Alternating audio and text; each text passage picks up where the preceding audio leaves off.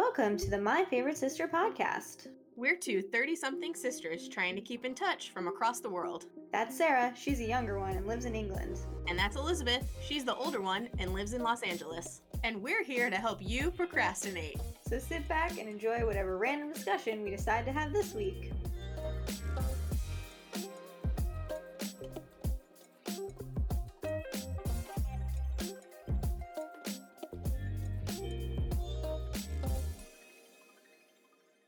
Welcome back to My Favorite Sister Podcast.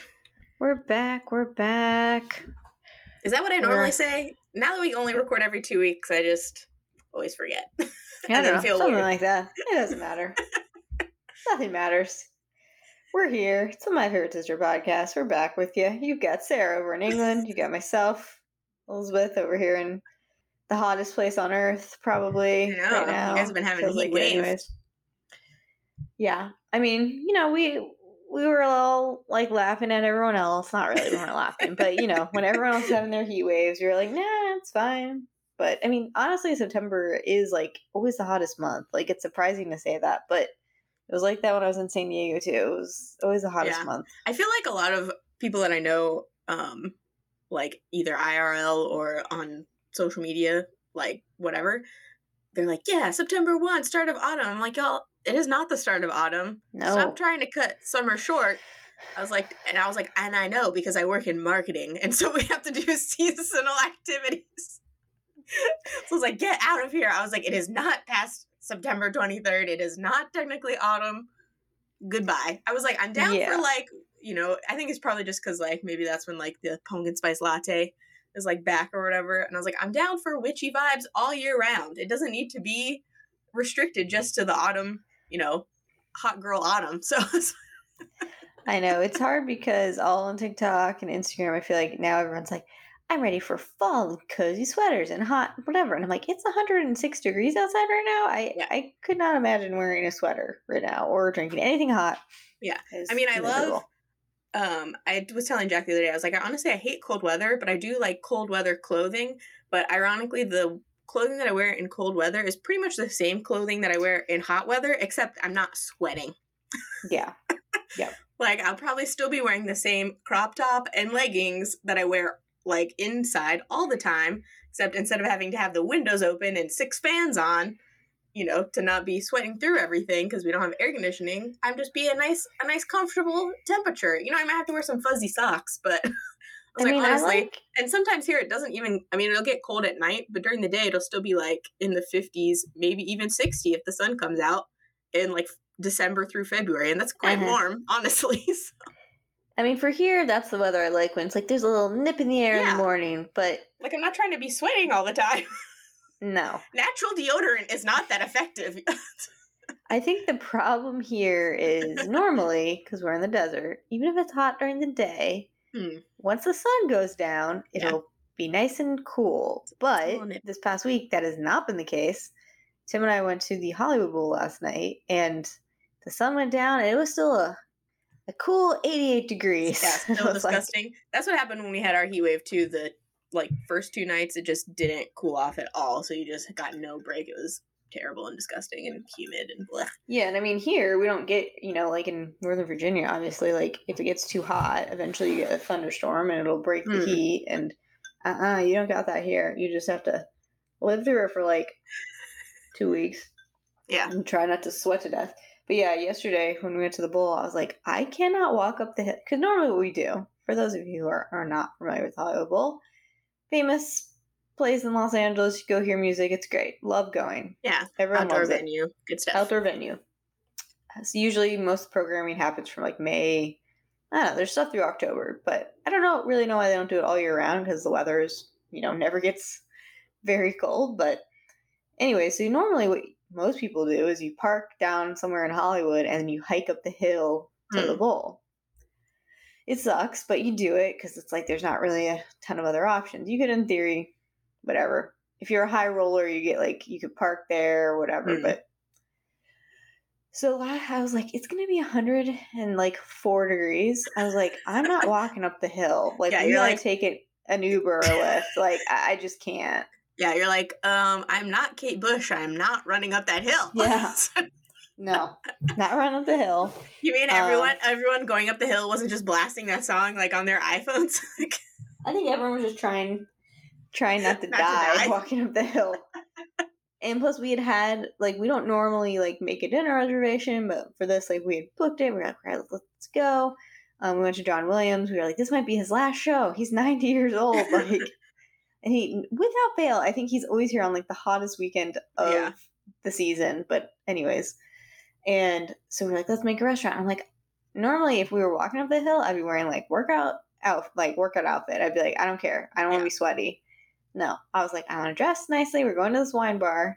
We gotta like ride share there. I refuse. Yep. And I was still like sweating, but it was not nearly as bad as having to like walk up that hill. Yeah. So I was like, oh, we don't have to do this every time. I'm like, just today though. If it's over 100 degrees, can't do it. Just can't. Can't do it. Yeah, I'm very happy with the UK weather's pretty stable right now in the like mid 70s. So I'm perfectly fine with that. It's quite nice. I'm mostly just can wear shorts and t-shirts in the flat, and then we go out. See, I'm always like thinking it's going to be colder than it is. So I'm like trying to like retrain my brain and be like, no, it's actually pretty warm. That's the thing for work. I probably have to go back to Germany in December, like early December. And I'm like, well, the last two winters in England, I've gotten away with just wearing like a t-shirt with a raincoat thrown over it that has zero like thermal like protection. It's just wind protection because it'll be windy, but it won't actually be that cold. And I'm like, I'm probably going to need to get like a real jacket. Because everyone's like, oh yeah, last time we went there in December, like 3 years ago, pre-COVID, you know, we would have had to been like snowshoeing around. I was like, great. Cool. All I know is like, I'm just looking at the weather forecast and I'm praying for like a week from now, next Saturday, it's going to be 87. I'm like, the heat wave will have broken. It'll be 87. That's where we're at right now. Sounds beautiful. And you know it's bad when, like, the people on the west side of LA are complaining about how hot it is because, you know, and it's only, like, probably in the 80s there because it's just way cooler because of the ocean breeze. Yeah, I was going to get that ocean breeze. I'm like, I don't want to hear your bitching, okay? Like, it's, like, at least 20 degrees hotter here than it is for you. Some of us aren't rich and can't live on the west side. Right. But also I wouldn't want to anyways. Not a fan, but. So that's my weather report. It's been too hot. I can't go out for walks in the morning because it's like 7 a.m. and it's already like in the high 80s. Yeah. I was like, even if the sun is down, it doesn't work. I understand. So, I understand. Not to complain. People are dealing with way worse stuff than this, you know, like there's floods everywhere and, you know. It's just terrible. Shared suffering. It's all terrible. Well, I think their suffering is way worse than mine. I'm just being a little whiny baby, but, So anyways, but that's just where I'm at, you know, trying to stay cool mostly. Hoping some friends of ours might invite us to their pool this weekend, but so far the invite has not come. And I'm like, it's over 100 degrees. I feel like this is perfect cool weather. That's the time to get the invite. Yeah. So anyways, just staying inside mostly. And I was like, what are you doing this Labor Day? I was like, it's 100,000 degrees outside. I'm not doing anything if I can avoid it. Drinking iced teas and trying to stay cool. Yeah. And then at the wine bar last night, I was like it's white wine or bust because it's like a full like I'm like, you know, like someone next to us was drinking red. Someone next to us, I think multiple people I saw drinking red. I was like, ew, why? Yeah, first horrible. Of all, I'd be like, where's the red wine sangria though? I know, I'm like, that's the only thing I'd be drinking. If it has to be red, I need it over ice with the orange wedge. Well, I feel like it was funny that the people sitting next to us, I swear they were drinking red, but I could be wrong. But at one point they asked the waiter, they're like, could you like keep this on ice? And I think he was confused because it was a red. She's like, well, it's just getting like really warm. And I'm like, too warm. You're drinking red. It's already warm. It's so hot that like even the reds are getting too warm. That's how you know. Yeah, that's how you know. That's how you know. We did get to hear a little preview of a song from the new Indiana Jones film. Oh, yeah? Yeah, it was fun. I guess Phoebe Waller-Bridge is in it, and it's her theme, her character's theme. So that was fun. Most of it's your typical John Williams fare, but that was kind of fun. But yeah, you know, everyone's just hot, just sitting there, I think being hot, trying not to touch the other persons that are like next to you. You're like, ugh. Well, we were sitting in, normally you sit in a bench, but we had sat a little closer. We got like chairs. We're like, ooh, it's chairs, like real chairs. And then there's like a guy next to me, and I think we had like at some point both gone for like the armrest, and we both like accidentally touched our arms. So then I think we both were like shifting our seats the entire time. Like, I'm so sorry. That's like a cardinal sin too. Oh man, that's like when we went to see Hamilton in London, and it actually was kind of chilly, so I was wearing like a somewhat mostly thin sweater, like acrylic sweater, whatever. That was like the hottest I've ever been in my whole life. See, that's the thing. I was dressing for the weather and not for the indoor venue. Yep. Mistake. Yep. That's a problem. Yeah. I used to try and dress cute and warm and be like, oh, we're going around London, whatever. And then I learned my lesson, because places don't have air conditioning, but they sure as heck do have heat, and they'll be fucking blasting it. Even though I'm like, there's about to be 1,000 people in here. You do not need to have the heat on. I honestly feel like I was like kind of thriving in London with like the weather and the outfits I got to wear. I was like, I never get to wear those here. I was like, the outdoor wear is great. It's the indoor wear. So I always, you have to have your coat, a scarf, whatever, and you might have a sweater, but you definitely have to wear like a t-shirt under it, because if you're at the pub and they've got like the heat on and like a fireplace on, and you're drinking alcohol by your second drink, you're like, I'm really warm. Like more layers coming off. Layers. It's all about the layers. The problem we don't think about here is like, you never have to really have a jacket. And so, like, you go to somewhere and you're like, you're just wearing the clothes you're wearing. You don't have to, like, where do I put my jacket? Where do I put this thing? Where do I put that thing? I've learned my lesson finally of enough times going out in just, like, a light sweater or whatever. And then by the time the sun's down, if it's, like, it's quite windy here because it's, like, very, very flat. So I'm just like, oh, it's too cold. Even though it's, like, July. I'm like, I shouldn't need a jacket. But I got at, like, a, secondhand charity shop a really thin, kind of like packable type windbreaker. It's hot pink, but it's like originally from M&S. It's like a long trench one. And so I usually just try and take that with me, because I have it stuffed into like a little tiny packing cube, and I can just pop it in my purse. Nice. I've learned my lesson now. It only took me 4 years, but I learned it. I think it's hilarious how many jackets I own, for like the fact that like I never wear jackets. Because I bought at least, like, 2 coats for your wedding to bring to, like, London. So I was like, I need a coat. I don't have a coat. Mm. I had to have coats. Yeah. The last time I tried to buy a puffy coat, it's now in a, like, charity trash bag sitting behind me. Because it's like, I think I wore it, like, 2 times. And I was like, this coat is way too heavy for the temperature here. And I was just too lazy to return it. Yeah. That would be the kind of coat I need for Germany, but I'm sure it no longer fits. So I feel like at some point I was just like, okay, I need like one pair of gloves, one hat, because like if for some reason we decided to go, somewhere where there's cold, which you can find here, like you can go to a ski slope or whatever. We've done that. Then I will have that pair, but I don't need any other pair. And they're packed up in like a box at the top, because it's like I maybe need these like once a year, if that. Then when I go home, I just, like, steal from whatever. I'll just, like, give me the hats and gloves if I need them. But honestly, I feel like the past couple times, I feel like I've gone home for Christmas or whatever. It hasn't, like, been that cold. So, anyways. But that's a lot of weather talk. That's true. It's just part of the human experience, Everyone it is. We gotta complain about the weather. It's like 30% of everyone's personality here, so... See, here I feel like you gotta find other things to talk about other than the weather, because the weather is fine, the same all the time. Mostly it's sunny, hot. I don't know, same. But I'd say when it gets over 100, people start complaining. That's the point. I don't know about you, but this past week, I don't know if you're suffering the effects of Hawaii skin or not, but like my skin has just started like. Even the parts that I don't feel like really got sunburned, just like my arms are like just dry skin. I'm like, am I a snake? Am I shedding my skin? Like, what's happening? It's so funny that you say that, because I have it not so much on my arms like anymore. I did think I had it like a little bit, but my legs are so like dry and like a snake, scaly looking. But you mentioned the sunburn. I'm like.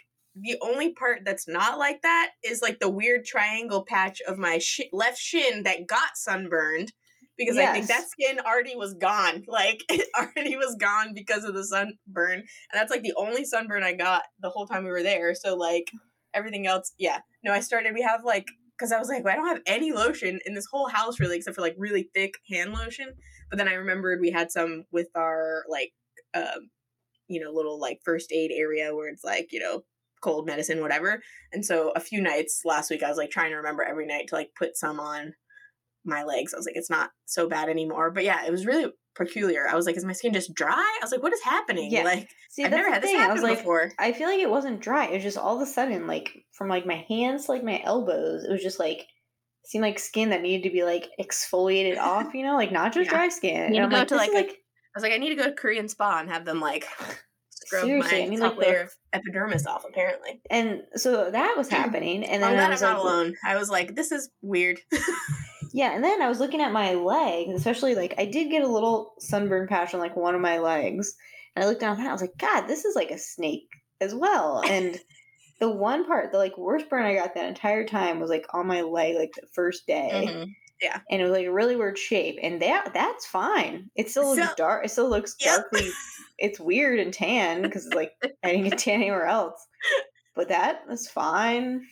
Okay, yeah, that's literally exactly, because I have the same thing where we were sitting mostly in the shade, but like our shins were kind of in partial shade, like coming through tree branches. So we both got shin burns because, I mean, I don't live in a warm air climate, so my shins haven't seen the sun in like 4 years. Yeah. And then we went to Hawaii, and I was like, I put sun cream everywhere, but I was like, my legs never get like any sun. I know. It'll we were both fine. Like, it'll be fine. Our shins never get burnt. The island was like, haha, you've been here less than 24 hours. Screw you. Oh, I got burnt, so I have a weird, I have like, you know, I have permanent like ankle tan because I always wear like cropped like 7/8 length leggings, so I have like ankle tan. But yeah, so I just have this weird. Even now, I can still see it where it hasn't fully faded. This weird like triangle shape on my calf, or not my calf, on my shin, where I got sunburned there originally. Yeah, and that skin is still like, it's fine. It's everything around it. Yep. It was like dry. So it's like this weird not dry patch right in front. I was like, this is peculiar. It was just so weird because I think my arms were already like pretty tan, so like those didn't burn. Yeah, and I was usually pretty good at my freckles are popping. But I feel like. It's like my arms were like, and then so for the past few days, whenever I've like taken a shower or whatever, I've been like trying to use this like exfoliating because I was like, I have a massage later, and I was like, oh my God, this poor massage artist is gonna be like, what is wrong with? She'll be like, I had to use a whole bottle of massage oil because your skin just so dry. I feel bad. I'm like, I don't know what's happening. Like, this is not just dry skin. This is it's like next, skin that's next like level ashy that I've never been before. It was like if I was like, you know, rubbing my arms, it's like flakiness is just like coming off, and I'm like, sorry. Yeah, oh, you know, those stuff so you can, those little masks you can get for your feet that like will make your feet. I was like, I need that for like my entire body. How do I get that? Can I just rub it on? They do make like body lotion that's got like salicylic acid and stuff in it, because I know of it because we used to sell it at the spa that I worked at. But it's still like, you know, people who get a lot of like waxings, like if you get your whole legs waxed and stuff, like you might get ingrown hair, so you want to have like a body lotion to put on after that and like maintain it, so that way there's something to like keep the pores open and whatnot. So it does exist. Those products do exist. Well, all I know is it's not been a good look. I mean, I think I on my arms, it's a little better than it was a couple days ago because I've been trying to like, it's like I just gotta like schleff it off, you know, like putting lotion on top of it isn't gonna help the situation because it's just like it needs to come off. So funny.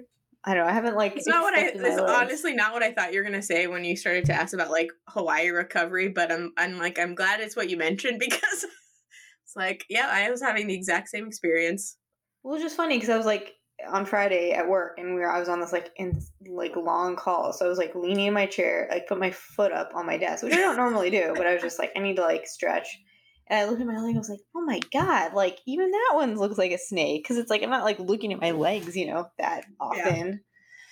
Yeah. Now that I bought all these pairs of shorts to wear in Hawaii, and I was like, I haven't worn shorts in like a gazillion years, but now I'm like, I love shorts again. So now I gotta like have, you know, legs that are moisturized. I know the linen pants that I bought for Hawaii really came in handy last night at the bowl because I was like, I don't really want to wear shorts, but I don't really want to wear... I was like, I need a pant that's, like, loose. And I was literally just telling Jack today. I was like, I'm all about the wide-leg pant again because we had to go to, like... that work function of his yesterday for a little bit. And I was like, again, I was like, it's hot, but, like, I want to be comfortable, but I don't want to wear tight leggings. So I wore, like, a black crop tank like flowy one, and then those like flowy orange pants that I wore in YA. I was like, oh, it's perfect. And I have that like wide leg jumpsuit thing from H&M, but that's a little too casual because it's like spaghetti straps. But I was like, oh, I love these pants. Yeah, I saw a lot of ladies rocking the like wide leg, you know, look, and I feel like it's just flowy. Back. It's just like, you know, yeah, it's very a wide leg like, pant with a crop top is like my new favorite vibe. Same. I'm into it. Crop top. I was like, they're finally in style now for women over 30. I was like, this is how you wear a crop top. Find a loose, flowy one and pair it with a even looser, flowier pant. It's all about like the high waisted pant with the crop, and you're just like, exactly. I'm like, you're not really seeing much. I love high waisted pants, but I really don't want to have to tuck in a shirt. Like, yeah, I don't. So, it's like, I finally found the niche of how I can wear those two clothing items that I've had in my closet for a very long time. Yeah, I feel like I just need to find more like flowy. I feel like that's the hard part for me is like finding the good, the crop tops that I like, you know? Mm-hmm. So it's hard. I have one from Fabletics, and now I have three from Target in Hawaii. Yeah. So what did you think I was going to talk about from Hawaii? I don't know, recovery? Just like recovering like time-wise or... Oh, no. I mean, catch-up and stuff like that, so...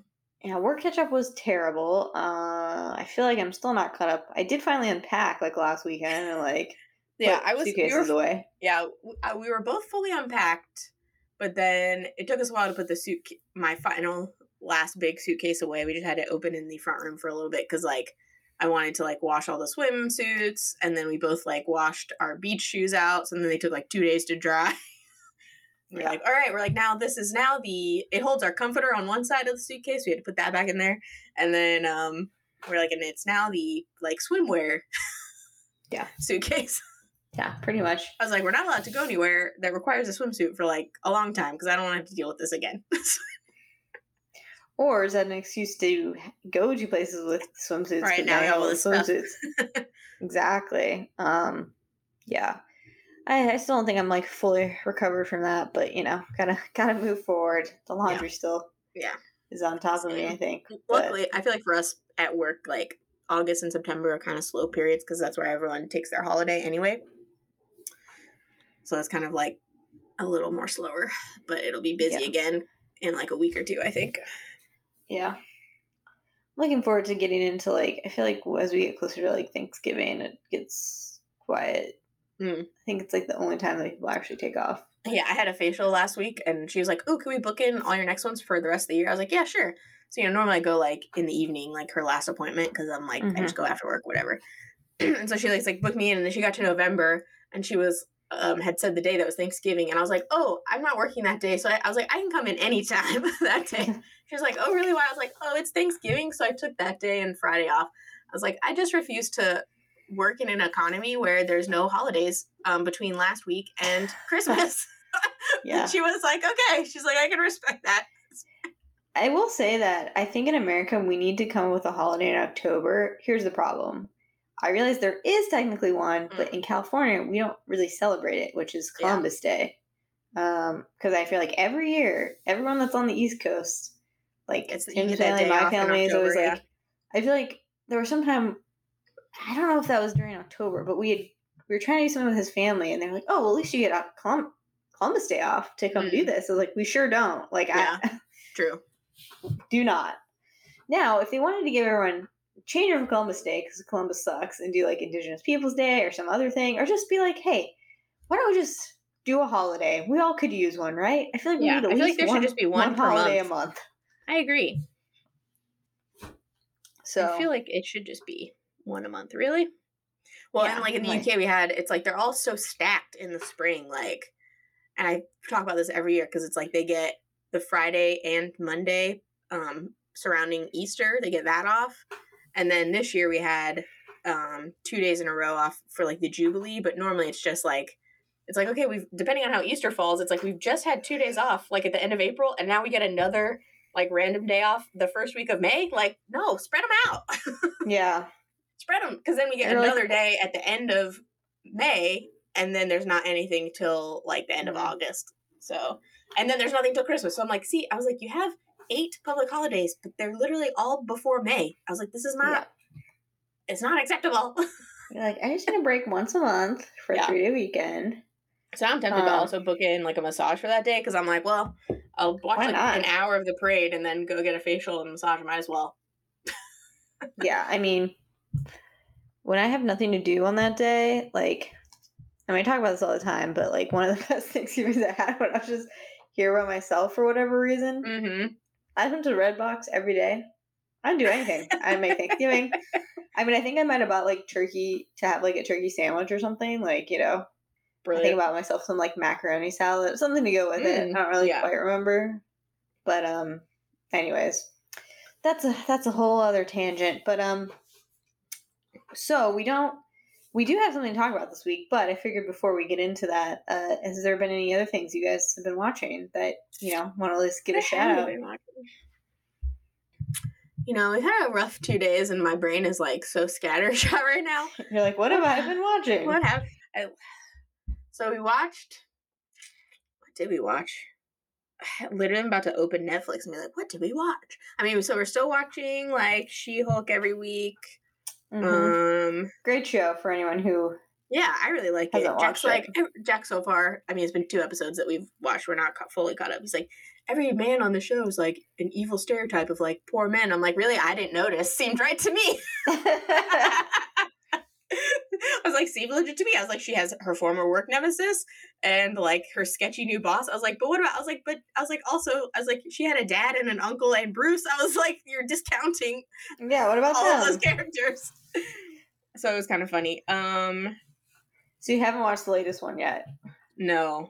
We're kind of watching them like funny. When we remember, so it's usually like a few days after the fact. I can't think of anything that we've watched all the way through recently. I feel like we watched like a true crime something recently, but I can't remember. True crime one. Well, speaking of, coming up soon is the I know, you know, I told you we watched the girl in the picture or girl in the photograph. Yeah, I watched that the director of that one also did the one that was like abducted in plain sight. Yes. But they have a new one coming out because I was scrolling through to see what we would be watching for the pod soon, and obviously we have like Fate the Winx Saga season 2. Yeah, you know, coming up, yada yada. Some classical some other stuff. But there's a new. It's like a limited series, and I think it's from that same director coming up. And I had looked into it because I was like, this name sounds very familiar, and it's something that's like currently ongoing. Oh, what's it about? Did it say? Names of Our Mother, and it comes out. Oh, I think it might be out already. I feel like September 14th. It says. Oh, because I feel like I saw something on Netflix about that. They're probably just promoting it, but yeah, you know, it's. But the best is like when I looked, I was like trying to jog my memory about this. I was like, because this woman's name sounds very familiar, and there's part of it where they are at the time living in Kailua, Hawaii. Oh, because of course it's the Mormons are involved. Oh, all right. I was like, we just learned. I was like, we just learned a lot about that. Here we go.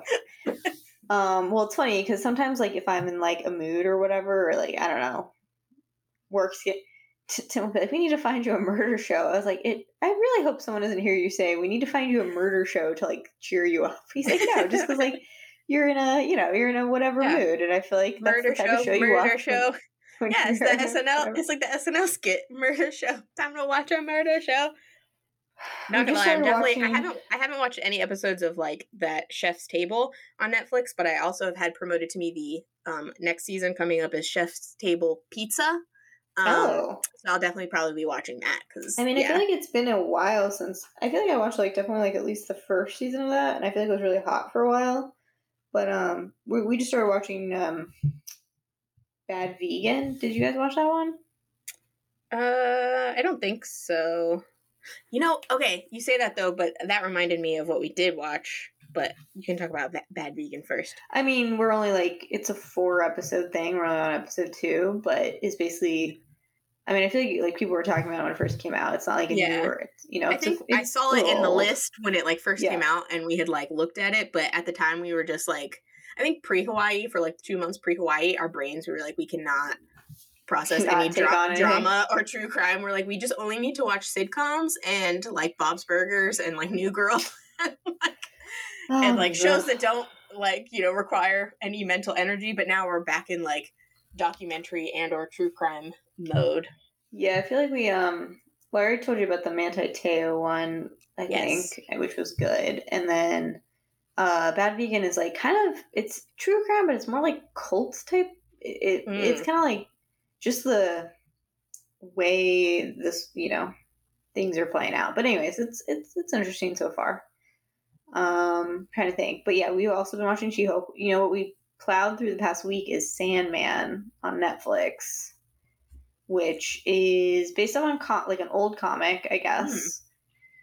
It's very like, I don't know how to describe it. It's like not a show I thought I would like, but honestly really enjoyed it. It's kind of like, it feels very like Witcher, but only because it has like, you know, every week there's a little story. Sometimes there's like stories that are like connected over a few episodes, and but it's also like very, it gives me like Buffy the Vampires vibes, you know what I mean? Just like, I was like, this show would have done well like back in the day on like the WB or something, you know? It's like kind of gothy, like very gothy, and I don't know, enjoyable though. Yeah, I think I have heard of that. I'm like adding it to my list now.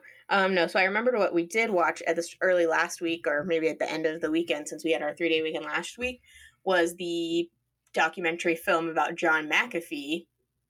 I don't know that one. Founder of the, you know, McAfee security program that if you've had an office computer given to you at any point in your life, or like a school computer. But yeah, apparently so it's called Running with the Devil, The Wild World of John McAfee. I honestly didn't know that he existed as a like real life human being person. So it's like, it was very interesting. It's just it's an hour and 46 minutes. So it's not like a full series. Netflix? Yeah, it's on Netflix. And basically my summary of it, my elevator pitch is, it's if Tiger King was a billionaire. Oh. So okay. Like he literally, like they are the same. Like they're narcissism. One has whatever, money. But it's just one is like an extreme billionaire and like, you know, super, super obviously like, you know, tech smart and whatnot. But it was just, this feeling we had while watching it was like very similar to like the feeling you got watching Tiger King, where you're just like, this is wild. Yeah, like this is crazy. Yeah, I feel like honestly, since we got back from Hawaii, we had so much to catch up on. So like it was like for like at least a week straight, just like heads down. We're like, we got to plow through stuff. Like we had multiple like soccer games to watch that Tim hadn't like heard the score about for, you know, Angel City, and then we had Bachelorette we had to catch up on, and then we had new episodes. It was just like every day we have like 4 things we need to be watching. It was intense, but I think we're like pretty caught up now. So we just have to watch the stuff that's now coming out live. Yeah, for sure. To stay caught up. I think while I was at my facial last week, Jack watched there's like a 3-episode documentary thing about Woodstock 99, which apparently was, I've seen that. Like, I mean, a chaotic like poster event. For it, yeah. Yeah. So I think he watched that. Fire Festival before the Fire Festival, basically. Yeah. I don't know why people think that having like a music festival is like an easy like money grab. I was like, it literally sounds horrible. Even going to it sounds too hard for me. So it's like, honestly, throwing it. I'm like, just the amount of bathrooms you have to have for people, like keeping them clean, you know? Yeah. No, thank you. But yeah, I'm trying to think. Yeah, mostly we've just been catching up on stuff like, you know, reality, not that we watch a ton, but you know, your Bachelorettes, we had to catch up because, you know, I see who's getting sent home. And then well, since we you know, had to stay in a hotel Friday night, which we haven't done honestly in a very long time, that meant that we had a whole evening of watching live British television, which we almost never do. And I, of course, like when we got there before we went to dinner, I was like, ooh, are there any like new panel shows on tonight? I was like, because we never turn on the real TV, and we just watch them like later on whenever we think about it on like BBC iPlayer or whatever. And Chuck's like, no, they're not really making any right now. But of course we got back after dinner at the local pub, and then like turn on the TV and flipping through, I was like, haha, in 11 minutes 8 out of 10 Cats Does Countdown is on, and it's brand new, sucker. I was like we can watch that, or we can watch QIXL. But I was like, I want to watch 8 out of 10 Cats Does Countdown. And I felt smart. I got one of the math problems. Nice. And Jack didn't get it, so I felt extra smart. Yeah, you're like hey, who has a PhD now? Woo-woo! Nice. Oh my god, you know I could talk forever about the amazingness of British like, TV. He won like every word round because I was like, my brain can't do the words. I was like, but that one number problem, did I get the other number problems? No, I got I got the same answer as like the contestants did, where it was like close, but the real one was a weird one. So it was like, she made it this huge number and then divided it by a weird amount. And I was like, I would never think to do that. And that's why you have a PhD in mathematics, Rachel Riley. Thanks. Division? What? I like how Jack gets like all the word things and you're like, I've got one problem right and I will lord this over you for like all of time. You remember that one time, like 5 years ago when I got that math problem, right? That you didn't get. Yeah. It was a good episode because the like four panelists that they had on were good ones. But I always love Alan Carr when he's one of the like main people because he's just so funny. And then it was like him and his teammate, they were like losing so bad, but they got the final countdown conundrum where it's like all like 9 or 10 letters or whatever, and they got it so fast, but it was a jumble. I think it was like they had made it where it said like shite something, and the actual word was catfish, and they got it like immediately. I was like, only they would. I was like, only Alan Carr would get it so fast. That's funny. See, that's like for that they lost so badly, but when you get that one, it's like, well, at least you got the conundrum. So yeah, well, that's fun. At least you know. You and then after 2 days of after 2 days of no sleep, the people like our hotel room apparently was kind of like on a inset corner, so the people in the room like downstairs and like diagonally down. Around like 11 just started blasting the TV, and of course it's like hot, there's no aircon, everyone has the windows open. I was like, they have until midnight to shut it off. Oh yeah I was like, the fact that I was like, I'm on another level of this apartment or of this hotel, and I can clearly tell that you're watching Bridesmaids, because like at first I wasn't sure, because of course, you know, they have Chris O'Dowd and he has a, you know, UK accent, and so it's like I was like, is that people talking in the room? Like, what's going on? And so I was like creeping closer. I tried to close the window to see if that made any difference. It didn't. And then it was at the part where they're giving the bridesmaids the speeches at the party. And I was like, aha.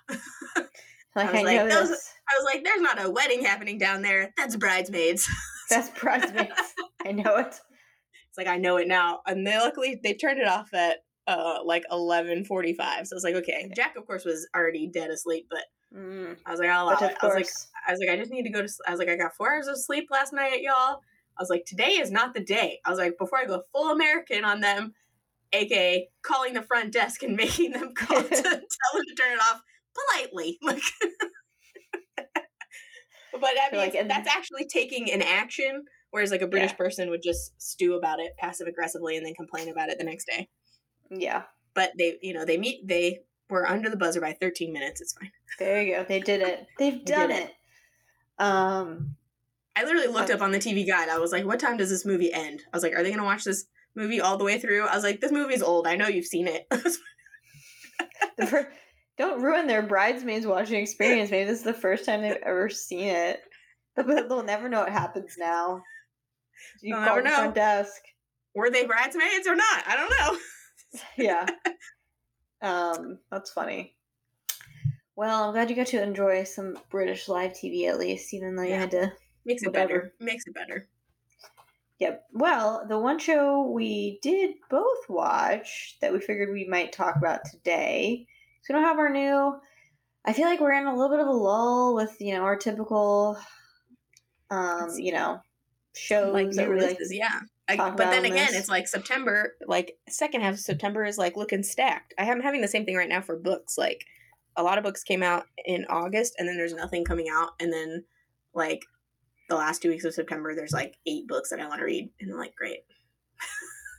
I need to stop requesting advanced copies because I can't read all of these on time. But I can't stop. Can't stop, won't stop. But one show that we did both watch and catch up on is Only Murders in the Building season 2.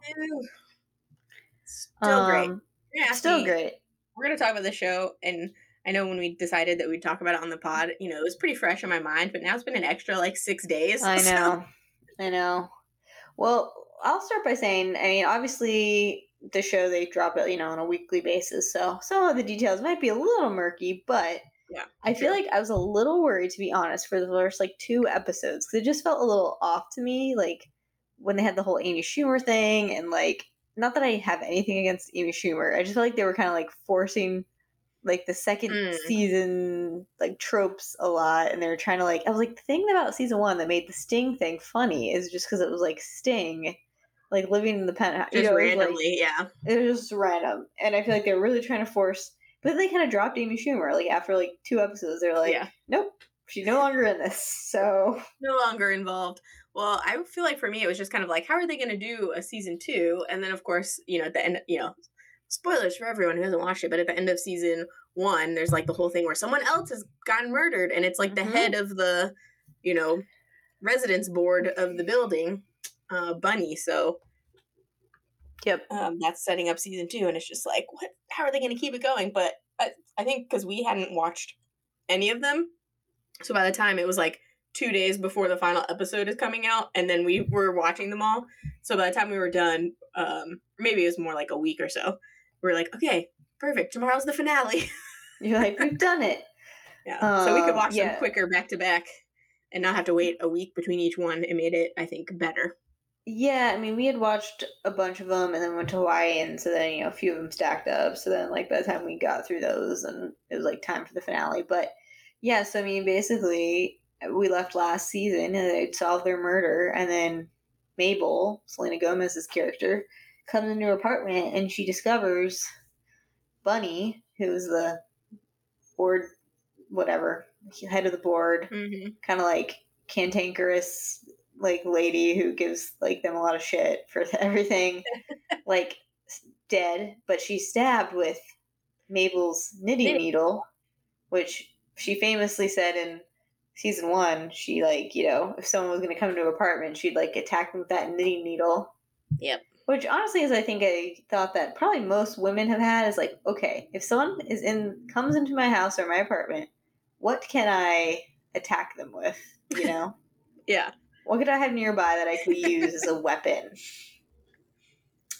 Say a knitting needle's pretty good. A knitting needle, I think, is pretty good. It's close range. I feel like you'd have to have a lot of strength to use that. Do you have any sort of item in your apartment that you would like immediately grab?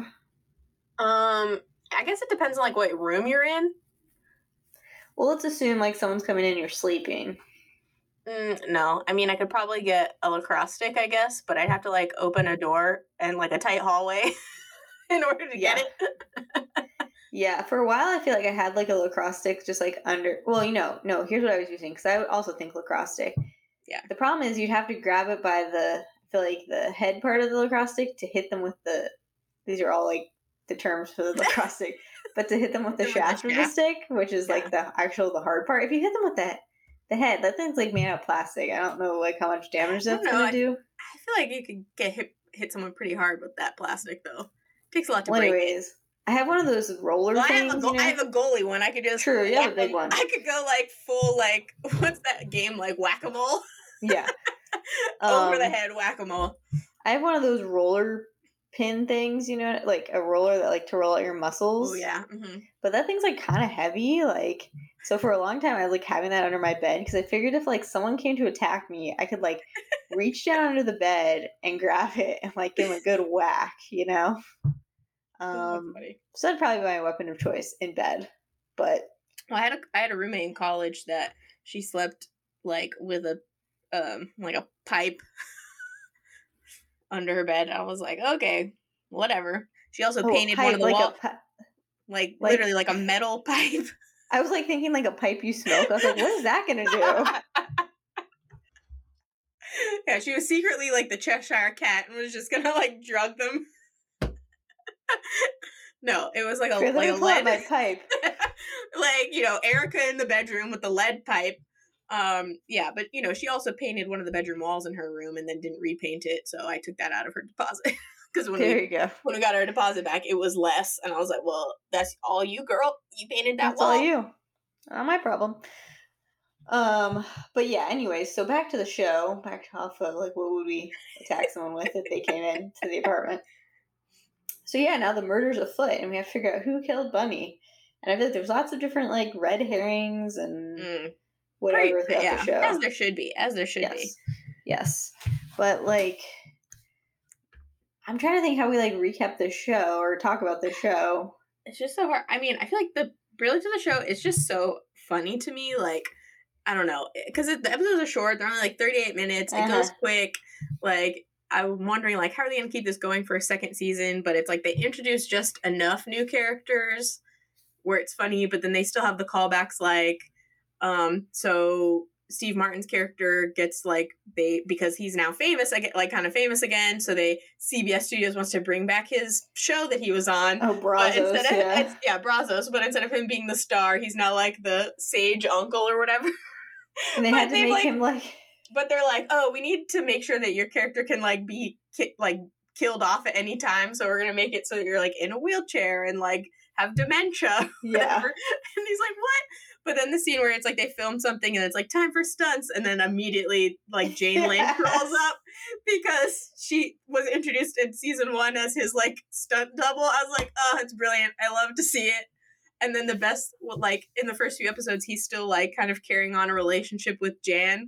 And so then he has... The one who tried to murder him in the first season, by the way. Murder everyone in season one. And they're like, you like, Charles, no, you need to break it off with her or whatever. And then the best is like he calls her up, Jane Lynch's character up, and has her go to the prison to read the breakup letter.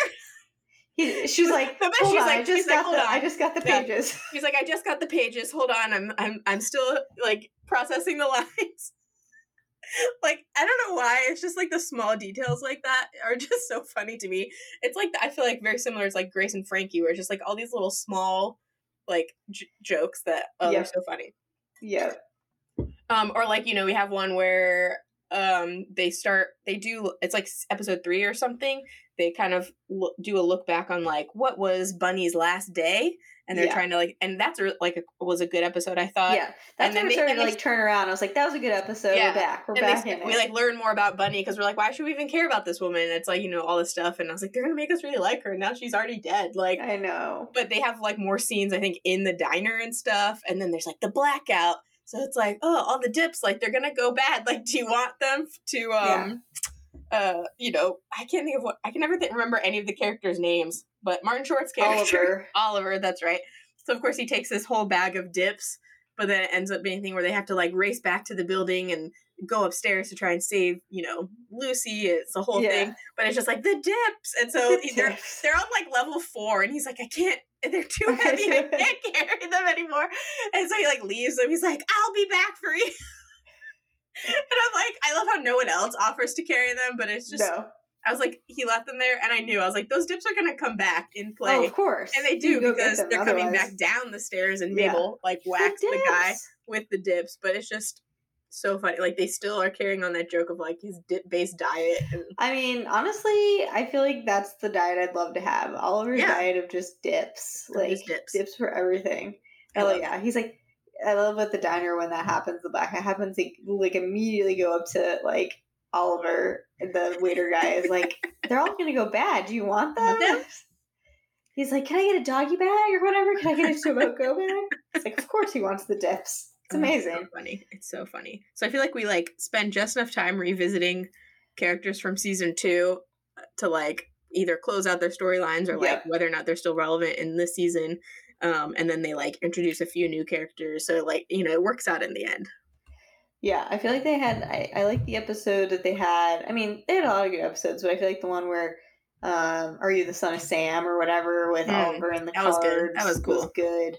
Yeah, so. I just wanted all the outfits, all, like, in the 70s. I was like, ooh, Selena Gomez's jumpsuit. Oh, that was cute. Oh, it was amazing. By the way, Selena Gomez's, I don't know who's styling her, but, like, every jacket she wore was on point. I was like, I would just like Selena Gomez's jacket, like, closet, but, you know, obviously I don't need jackets, so that's pointless, but that's one thing I get jealous of. Whenever I watch a show in New York, I'm like, I feel like they get to wear so many more jackets and just, like, rock a good jacket game. True. But yeah, in this season we have Selena Gomez. We introduce like a potential love interest for her and Cara Delevingne's character, who's like an artist, and she becomes a little bit of a suspect for a while, but that, you know, doesn't pan out. But she's shady in her own way. True. Cara Delevingne. We get to learn about her dad, who passed away. That was sad. Yeah, played by what's his face? Mark Consuelos. That was Mark Consuelos, right? Yes. Married to Kelly Ripa. Mm-hmm. He was on Riverdale for a really long time, so I just always think of him as that character. And I always just still think of him from his, like, soap opera days. That too. I'm like they were on a soap opera together. That's how they met. That's how they got married. Sometimes I think it's like, you know, shows filmed in New York. It's like they just know, like, oh, we need an actor to, like, do this one, like, cameo in this one episode. Oh, like, Mark Consuelos can do it. It's fine. Yeah, Mark Consuelos can do it. Like, there's a roster of, like, who lives in New York? Like, sure, probably. Let's see, what else do we that like has that has connections to ABC Studios. True. And then Charles, yes, as you mentioned, gets to be like Uncle Brazos or whatever, which is funny about that because like they do this whole they shoot a bunch of stuff where he's Brazos and like has to be in a wheelchair and has dementia, and then like at the end when they like solve the murder and he's like not a murder suspect anymore. They're like, wait, haven't you got the new pages? Like, your dementia's gone or whatever. And I'm like, that's not how that works. That's not how that works. But sure. It's Hollywood, baby. So we got and that the wig they have on him is like so bad. But it's so bad. I love that they brought in the actress from My Big Fat Greek Wedding to like be his like makeup artist love interest. I was like, all right. But she's also on like, oh my gosh, she's on so many things. She's such a great actress. She's, you know, always plays kind of like a similar character, but I love her. I love her in everything. So and she's just, on when they brought her in, I was like, oh, she'll be a character because I was like, they wouldn't bring her on the show just for like 5 seconds. She's been on like she was on that Billy Eichner show. True. Remember that one that or Terrible People or something like that. Yeah, or whatever it was called or something. Yep. And then I mean, she's on like Andrea Martin. That's her name. Yes, I knew it was Andrea. I was thinking like Andrea like something. Very good. And then she clearly has a crush on Charles, and like Mabel and Oliver are like, hey man, what's going on there? But Charles is still in his why are you still dealing with Jan? With Jan. It's like, okay. I liked at the end where he's like very mumbling, trying to like ask her out or whatever, and he's like just speech like says nothing, and she's like, are you trying to like are you asking me if I want to go to dinner? This like tonight? I was like, take charge, girl. Yeah, she just took charge. She's like, that sounds great. I was like, I loved it. I loved it. But we also get so they set up in season one the introduction of this kind of like semi stepdaughter that Charles has and Lucy. But then, you know, his ex kind of like handled things terribly and he's like, I didn't know if I could reach out. Anyways, so we see him reaching out at the end of season one. So we get the introduction of Lucy. Yeah. Who is, you know, a teenager now. Yeah. Oh my God. One of the funniest scenes in the entire season is when she shows up right out of the blue. Charles is like, I don't know how to talk to her. So he tries to get Selena Gomez. He's like, you're a young person. Try to get because he's like, he's like, I need you to talk to her. And she's like, why? Because I'm like a woman or whatever. And he's like, no, because you're young. He's like, because I'm ancient. I don't understand anything that she's like saying. So Selena Gomez is like, okay, I'll try to talk to her. But then Lucy's just talking. And Selena Gomez is like, yeah, because she's immediately talking about, like, all this stuff going down on, like, TikTok or whatever, and it's like, those characters like, yeah. But I was like, this was just hilarious, because this is how, like, a 30-year-old talks to, like, a teenager now, and it's like, she's like, guys, I need help in here. Are you guys done having that other conversation yet?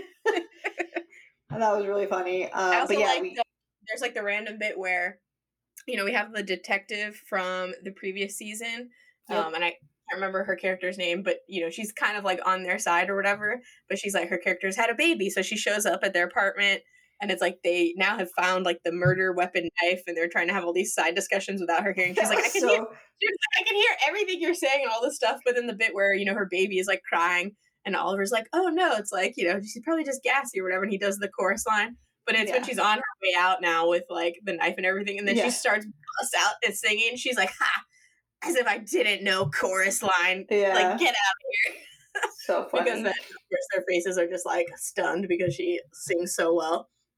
Yeah, how creepy was it, though, to think that... so one of the things we learn in the season is that Bunny had her own little secret way out of the building. But what we also learn is that there's tunnels in the entire building. I was like very curious about this because we learned about the architect of the building originally was basically like a creep. So like he built like a private elevator up to like the suite that Bunny now lives in.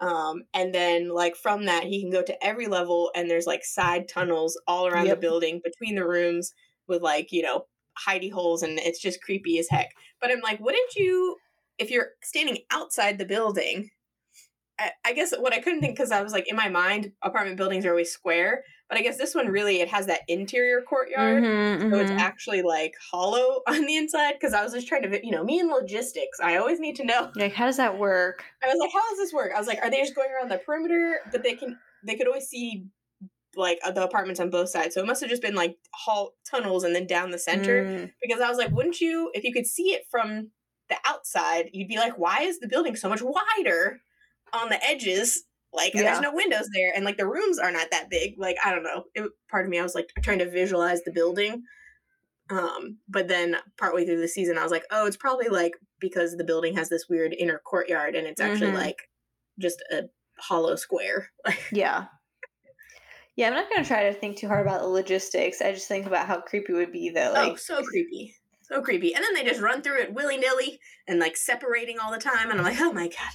Yeah, I was like, you guys don't know where you're going, but smartly, at some point, they put a little, like, what's it called, like, in the bathroom, because they find out there's, like, a secret door in Charles's bathroom, and he puts, like, a little stopper thing, so, like, you can't just, like, easily open it, which is smart. Heck yeah. And, but yeah, they have a whole argument in the bathroom, because Oliver's trying to, like, go get the knife or whatever through the secret passageways, and then the detective's like, I'll just literally stand outside the bathroom because they're talking so loudly. Figure that out. But yeah, so we have the introduction of Lucy, which, you know, I don't know like how much she brought to the table. I mean, it was nice to see Charles have to deal with a young person. That was funny, but she did see the murderer at some point. I feel like I was just annoyed that she didn't tell him that she saw the person earlier than she mentioned it. But, you know, plot reasons or whatever. Of course. So we have, like, and then we have Oliver, who's dealing with a paternity issue, So we see Oliver's repairing his relationship with his son from the first season, which is great. Love to see it. He's helping with a production of Wizard of Oz, right? I think at the school or something. But I like when he goes to help the son because the son's like, somehow I got roped into doing this, like, you know, managing this play for my kids, and it's like a nightmare. So Oliver shows up and he's like, everyone get in line, get a Skittle if you like stand on the... It's like, this is what we used to do back in the day, but you know, they were amphetamines or something, like you know, not Skittles. But anyways, so his son, they end up doing like an ancestral thing, like for some reason, and he's like, you know, so it says I'm Greek. He's like, are you sure you're Irish? And, you know, Martin Short's like, yeah, like pretty sure. He's like, well, it says, you know, on one side, it's like mom, definitely is mom side. But like on the other side, it says Greek. So dun, dun, dun. We find out that his actual bio dad is probably whatever his name is. Nathan Lane's character from the first season, who was a murderer. Season 1. Hoodie Demas. Yeah. Who, you know, usually Oliver used to get all his dips from, but now has to go to the big planner, I guess. Who's actually a murderer, but, you know, is rich, so he's just on house arrest. Yeah, he's just on house arrest, and his son's on house arrest, too. So that's a whole storyline, and then we find out he actually is the dad, and anyways, but... So I was like, poor Oliver, you know, he's just trying to do his thing. But in the end, he gets a call. He gets a little magical call from a producer friend to like get back in the game, get back in the theater game, baby. That's true. Love to see it. But anyways, in the end, okay, so when did you potentially figure out how it all was going to play out with the murder? And big spoilers here, obviously, if you haven't watched mega spoilers.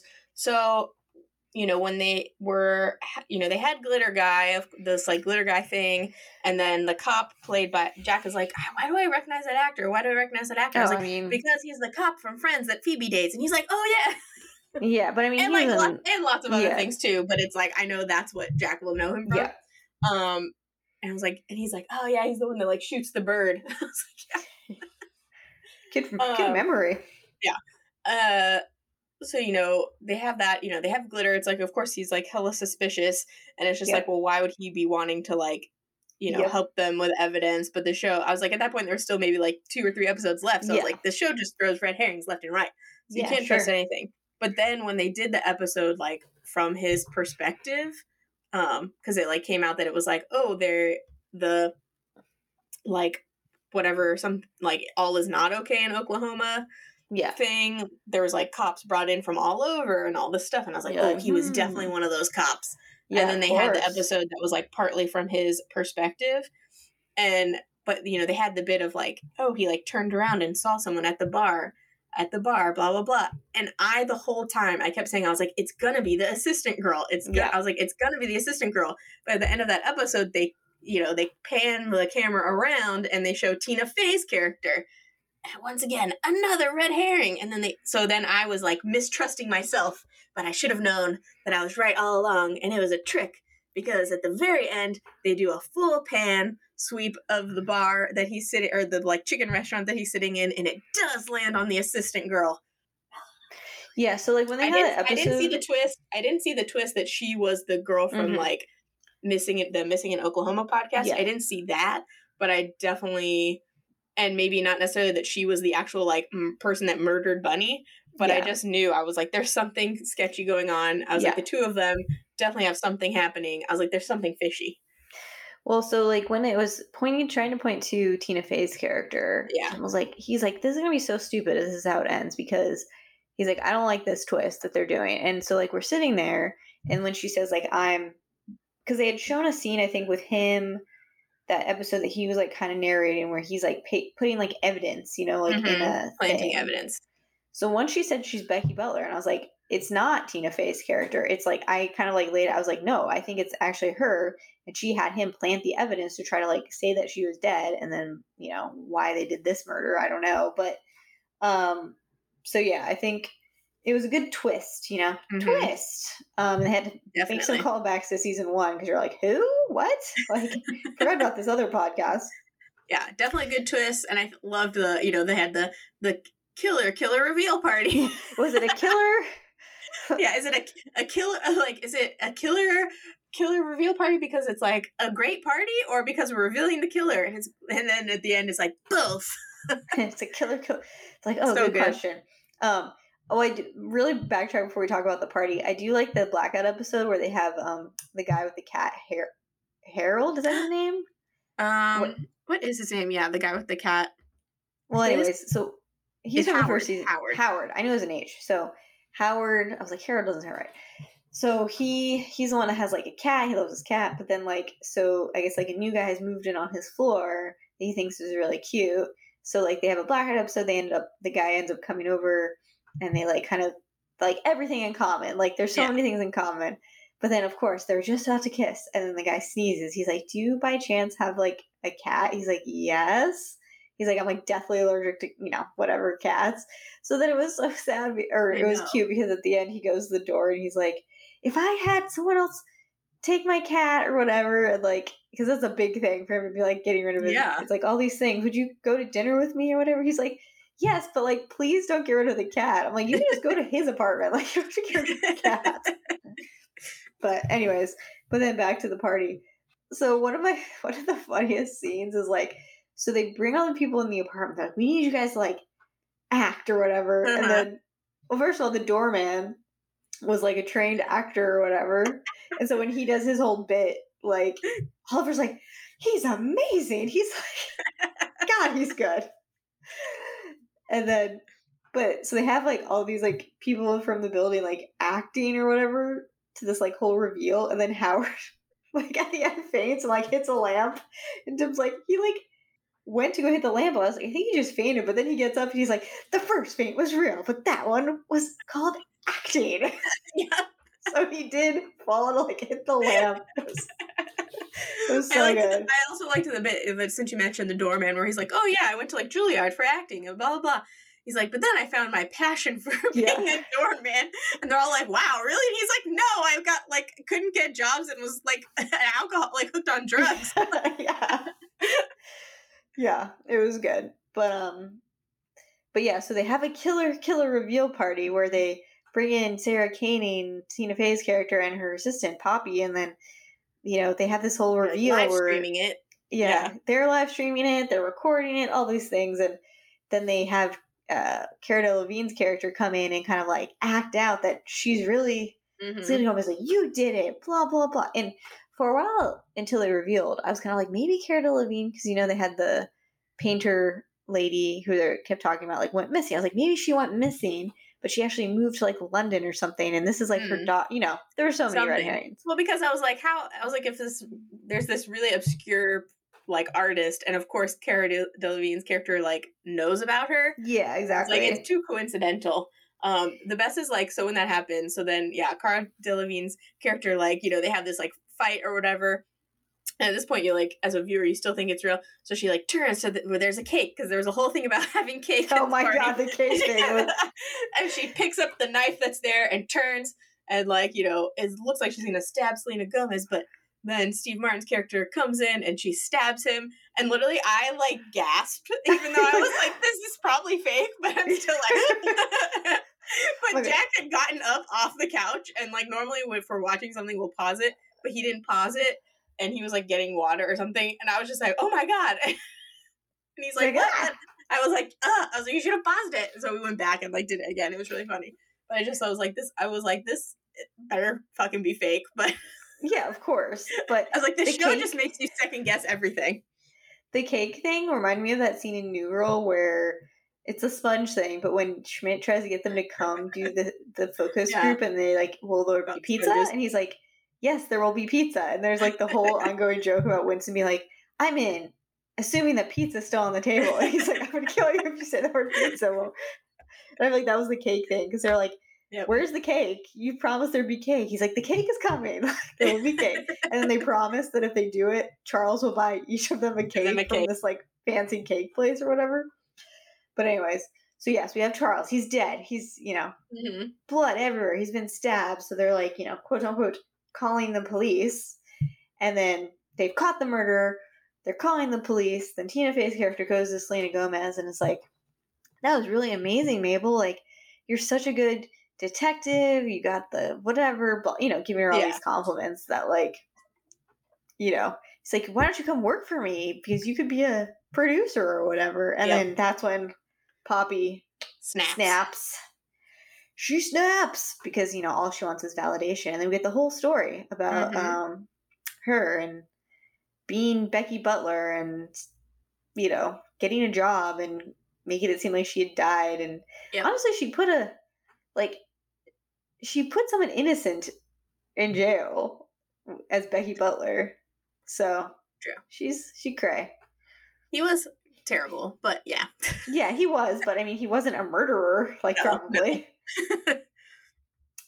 So we get her whole backstory. Like, she framed her, or she, like, faked her own death, basically got a job with Sarah King. Was like, hey, there's this missing girl, why don't you do a podcast about it? Because they did hint during the first season, and I think second season, that, like, she's the one that brought the podcast to Tina Fey's character. So she basically created a murder for her to cover.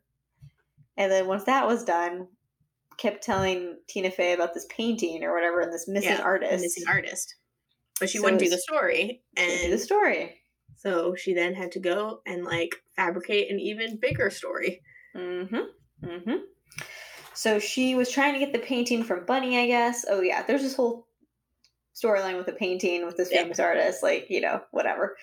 So we get a painting, and then Bunny wouldn't give it to her, so then I guess she decides to kill her or something to try. I kind of was, like, a little unclear about, like, how that, because she's like, she killed her, but, like, that doesn't give you the painting. Like, well, I feel like how they, like, how it escalated in the show is that, you know, she's trying to bring podcast ideas in the hopes of, like, getting better, and so of course Tina Fey's like, I need another murder.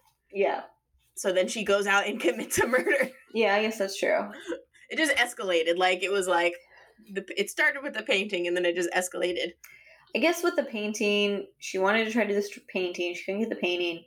But then she used the painting as, like, to try and frame. Like, she's trying to frame them, you know, because she knows about the tunnel. So she's ruining all these apartments or whatever. So anyway, so we find out she's the murderer. She used her cop boyfriend to help plan evidence and do other things, and she's the murderer all along. Poppy, a.k.a. Becky Butler. Yeah, it was a good twist. Yeah, it was a good twist. And then we get a 1-year time jump, I think. It was 1 year. I think so. And it's like they've moved to it's opening night of like Oliver's new play. Yes, Oliver's new play. Starring Steve Martin. Yes. And apparently Paul Rudd. Like, yeah, not like the actor Paul. Yeah, like, it's Paul Rudd, but he's not playing Paul Rudd.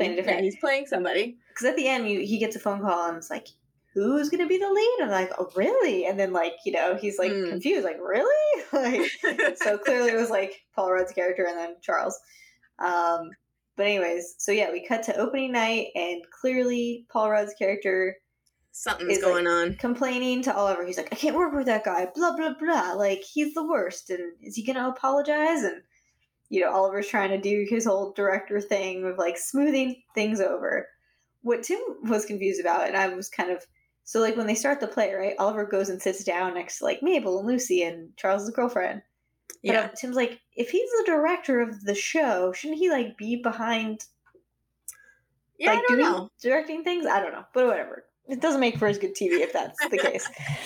So anyways, yeah, it's revealed that. So Paul Rudd walks out to like take his, you know, whatever, opening place. Start the play, yeah. And then Charles comes out the other side and they have a very terse conversation.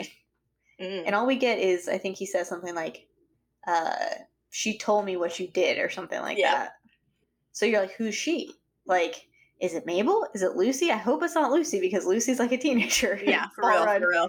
Although Paul Rudd looks like he's in his like early 30s probably because he has magic skin. He's made a deal with the devil. Yeah, he doesn't have Hawaii dry skin problems. No, he doesn't. He's never been to Hawaii. He wears like coverings everywhere. So that's ominous. We're like, who's the she? You know, we don't know. And Charles and this guy's clearly, you know. And Charles is like the nicest guy, so he's right, so it's like, how is there tension? Because yeah, he's nice to everybody. There's something. Yeah. So, anyways, the play starts. Paul Rudd is doing his. He starts his opening lines, and then it's clearly something's going wrong, and he just like collapses. Yep. And yeah, I think he's dead. If they didn't say that, I'm pretty sure that's going to be the murder. Sure. Yeah, that's going to be the murder for season 3. And Selena Gomez is like, you've got to be fucking kidding me with this. So that's how we end season 2 of Only Murders in the Building. So, you know, was a little like, are they going to be able to pull out the second season and make it? I'm very glad, though, that they didn't, like, just do another murder in the building because it was like, okay. Yeah. Like, we you know, we're fine. We can solve a different murder. It doesn't have to be murder. Sure. Yeah. Yeah, I was like, you can't have that many murders in the same building. Like, they're like, I'm moving. There's like 3 murders in this building. Like, no, thank you. But yeah, I think I saw that Paul Rudd's going to be like, you know, in season 3. I mean, like, that makes sense because they'll probably have like flashback scenes and whatnot. So exactly. So we'll have to see where everyone's at. Like, we know Oliver is obviously, you know, being a director. Charles, clearly his acting career is, you know, going back up. Come back. Mm-hmm. He has that, you know, music royalty money anyway, but... True, he doesn't need that flippy-floppy song. Flippy-floppy. I just thought it was like they were listing off music, like, rappers that had used it, and they're like, Missy Elliott! I was like, oh yeah! Yeah, Missy Elliott! LOL. It's fake, but I don't care. Yeah. Give her a mention. But yeah, so we don't know where, you know, Esco's character has... Nope. In the past year, what she's doing. Is she doing her art thing? Is she doing some other thing? We don't know. I don't know. She's painting over her little mural of everyone in the building. I know, which I thought was kind of sad. I was like, I liked it. I don't know why she painted over it. I kind of thought like somehow they were going to like take it off, you know, like for Cara Delevingne's character to like hang in the gallery or sell in the gallery or something. But no, they just painted over it. I was like, bye-bye. I liked it. I would have left it if she's going to keep living there. I was like, if she's not going to keep living there, then okay. But yeah, I'm trying to think. We did learn the sign for glitter, I think, in the show. Oh yeah, ASL. ASL. That was nice. Yeah, but I mean, I think overall great season. Excited to see what season 3 holds, but it'll be so far. Still a good show. Yeah. No sophomore slump. No. I was a little worried, honestly, in the first 2 episodes. I was like, oof, I don't know. We're referencing a lot of like we're in season 2, like, you know. But they picked it up. It picked up once we got back to the core, like, characters and stuff. Yeah. They're so good together, all 3 of them, you know? It's like... good dynamic. I just feel like it plays off well. Well, Esco's like best friends are two like men in their like 70s or whatever, like in the show. It's like cool. I do love when she does have the party or whatever, and then they like invite themselves to the party. Yeah, and she's like cool. And Charles is like, I don't want to be at this party. I hate it here. I'm like, that's how it always goes, Charles. That's how it always goes.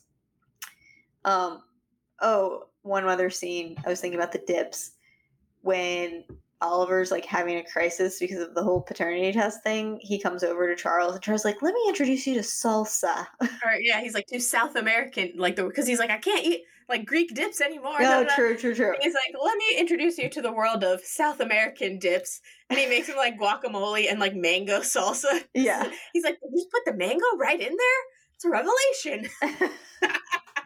It was so funny. It's all about the dips, baby. It doesn't matter what form they come in. Just when we were at the Hollywood Bowl last night, we could order this, like, you could just get grilled bread, and I'm sure they put like butter on it or something, but I was like, I need something to like dip this in, you know, like I gotta have a dip.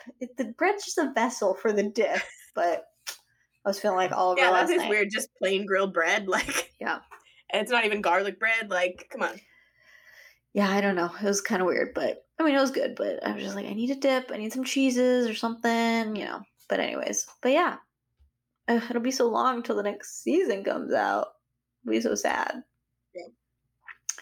But yeah, I don't think we're going to watch for next week. I think maybe Fate the Winx Saga, if we think we can watch them all in like 2.5 days. I mean, but I seem to recall it wasn't a ton of episodes last time. I feel like it was only like 6 episodes last season. Because it comes out. Yeah, when does it come out? On the 16th. Ooh. So it's like a tight turnaround, but we don't know how many episodes. So maybe that, or maybe that Do Revenge movie. That's like. Oh, yeah. We also have that Villa movie, The Love and the. Oh, yeah, that too. I watched the trailer for that, and I was like, I don't know. I was like, I love Tom Hopper, but I don't know if I can watch this. Yeah, so maybe we got a few options. We do. I also tried to watch that partner track show. Oh my god, they're so hard trying to be like Emily, and they're trying to give like an Emily in Paris type show, and I'm like, I just don't know if it's working. Much. Yeah, well, I've tried to watch that Lily Reinhart movie where it's like, oh yeah, whatever. I got like literally 2 minutes in, and I was like, I can't. I was like, there's already okay. So the whole setup is she's a senior at the University of Texas at Austin. The opening scene is like her and her buddy at the library, which I think they actually did film at the PCL library, because I was like, yeah, that's correct.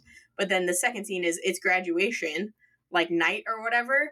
And so they filmed, it's clearly one of the frat houses. It was not a sorority house, but it's pretending to be the their sorority house that her and like the other, like her friend character are in. But I'm like, guess what? I'm immediately out because sororities aren't allowed to have parties.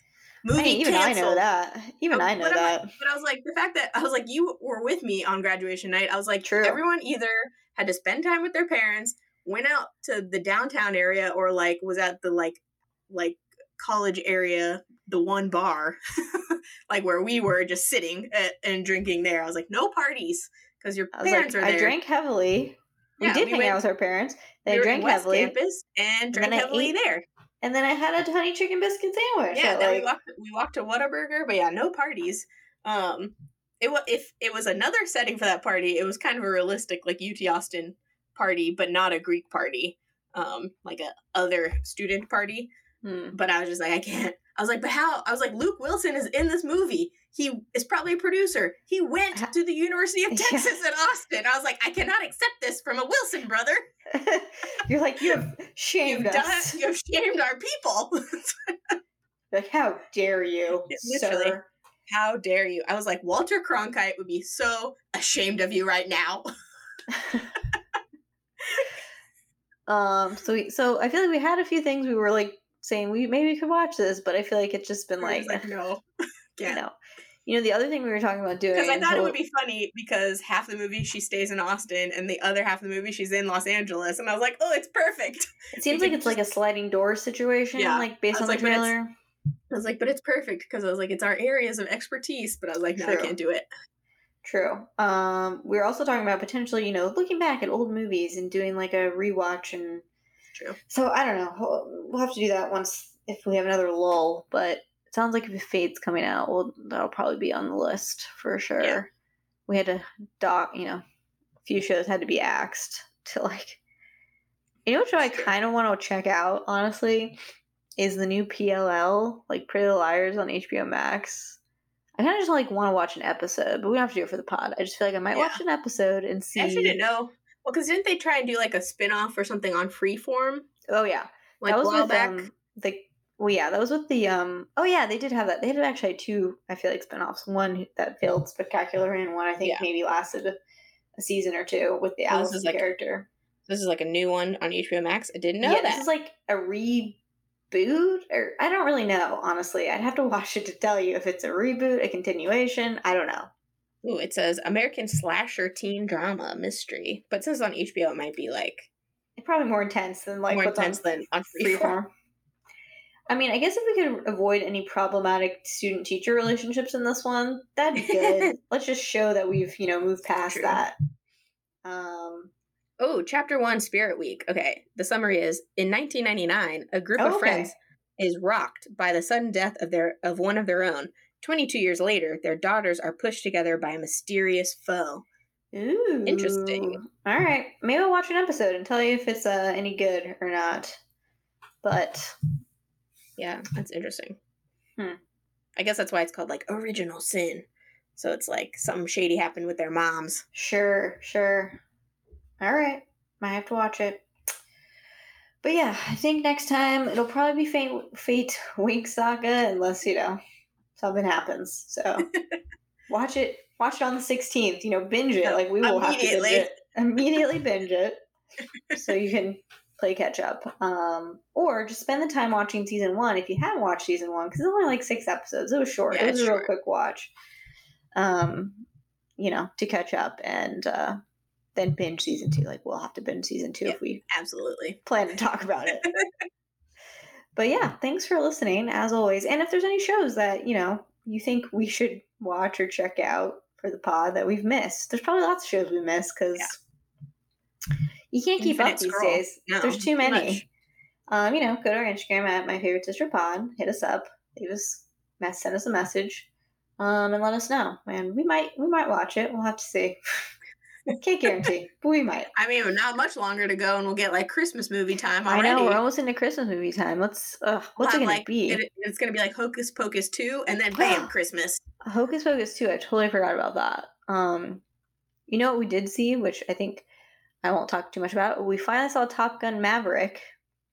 I think we will be watching that soon, probably. And we have it queued up to watch. Surprisingly, I mean, I know everyone's saying it was like really good, but I was just like, why is this movie so good? You know, I just don't... It felt like a movie that was, like, made in the whatever, whenever that movie, original movie was, 80s, I guess, or whatever. Yeah. But just, like, placed... They, like, released it now. So I felt like it was just, like, a movie made from that time that was now. And it was great. It was just, like, this is the type of movie I need right now. We'll have to see because, you know, you're always shocked and... Although I think I might have mentioned this in Hawaii. I've never seen the Top Gun. Well, you have to watch the first one, then. You honestly probably do. I feel like there's a lot of references to it in this movie. Yeah, I mean, it's so, like, pervasive in American pop culture, though. It's like, all right, I got it. But it's like, I'll watch it, you know, this most released one, because Jack mentioned, like, that we have it available to us for streaming, and I was like, okay, like, if he wants to watch it, I'm happy to watch an action movie. Like, whatever, it's fine. So it'll be funny, because it's like, me as someone who doesn't have any like nostalgia of the first one. I mean, obviously I wasn't alive in the 80s either, so it's not like, it's not like I'm an adult who was like, oh, I saw it in theaters. Nope.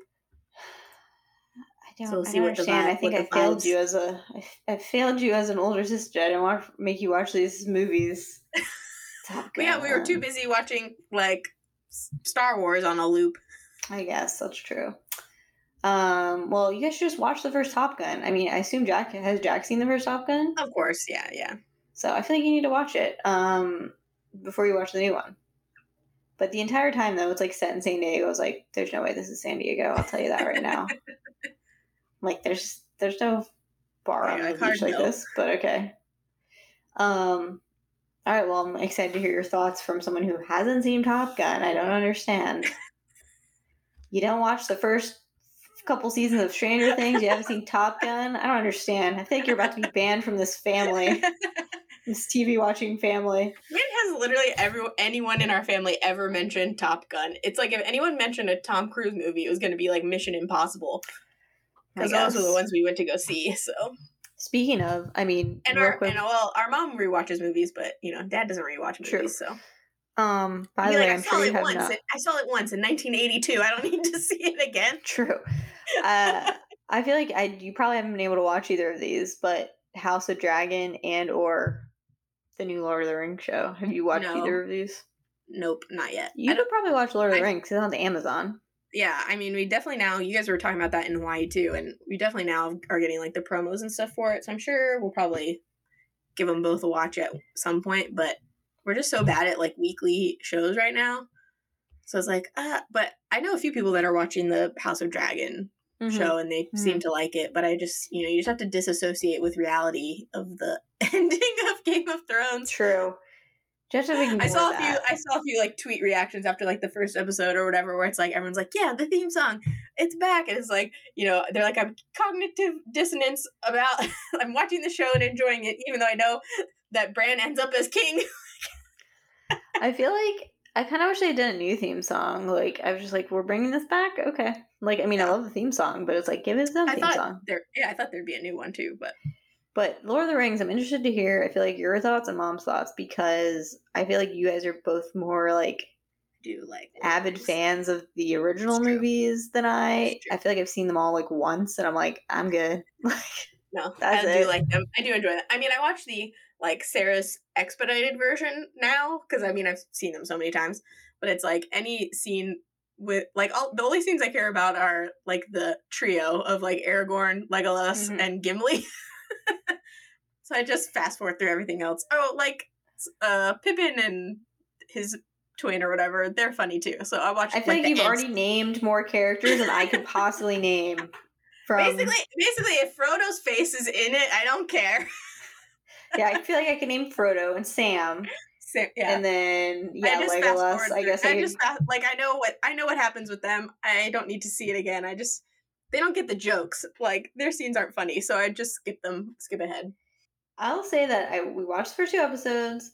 You know, I liked it probably about as much as I thought I would. It wasn't like bad or anything. I was just kind of like, I feel like my thing with Lord of the Rings is like there's too many characters. They're jumping around all the time. I don't know what the hell is happening. I don't know. Sometimes I just think it's a little boring, honestly, but.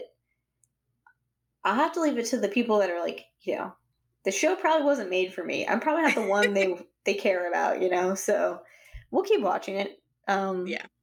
I guess I don't even know because, like, I don't know anything about it and, like, what it's supposed to be. If it's supposed to be just, like, the whole thing, the whole story told, like, again, or if it's, like, a prequel. It's a prequel. Okay. Got it. New characters, but. Ugh, that's confusing. So, anyways, you guys will have to watch it at some point and give us your quick, like, you know, your synopsis, what you think. Yep. As a more fan than I, because I'm like, it was fine. It was felt like Lord of the Rings to me, you know. Yeah, like it was a fantasy TV show. But I will say I do have a little chip in my shoulder towards it because I feel like the millions of dollars they threw at this show is one of the reasons why our show got canceled. The Wilds. Yeah, the Wilds. So probably. I'm kind of like, this better be the most amazing show you've ever shown us, Amazon. Yeah, Jeff Bezos. What the hell? Get your act together, Jeff. Stop building your penis rockets and, like, you're giving money to, like... Going to fake outer space. It's not even real outer space. Doesn't count unless you go into orbit. It's like, why don't you spend a little more time... sending things so they're not like broken and like books that are all torn up and like, you know, putting shows on the air that like need a wrap up. That don't end on a cliffhanger. Jesus. It could only be worse if his name was spelled Jeff with a G. Ugh. That's a New Girl thing. He's like, his Jeff is coming and he's spelled with a G, so you know he comes from money. All I want is for Jeff Bezos' ex-wife you know, to buy somehow, like, take over and just, like, dismantle everything. Yeah. Just, that'd be amazing. Anyways, but that's it for this week, I think. That's all. That's all she wrote. That's all. Yeah. So start watching some fairy stuff, some Fate the Winx Saga. Get caught up. Thanks for listening. See y'all later. Bye. Bye. If you enjoyed this episode, please rate, review, and subscribe on your favorite podcast listening platform. You can also follow us on Instagram at MyFavoriteSisterPod. Or shoot us an email at MyFavoriteSisterPod@gmail.com. Bye!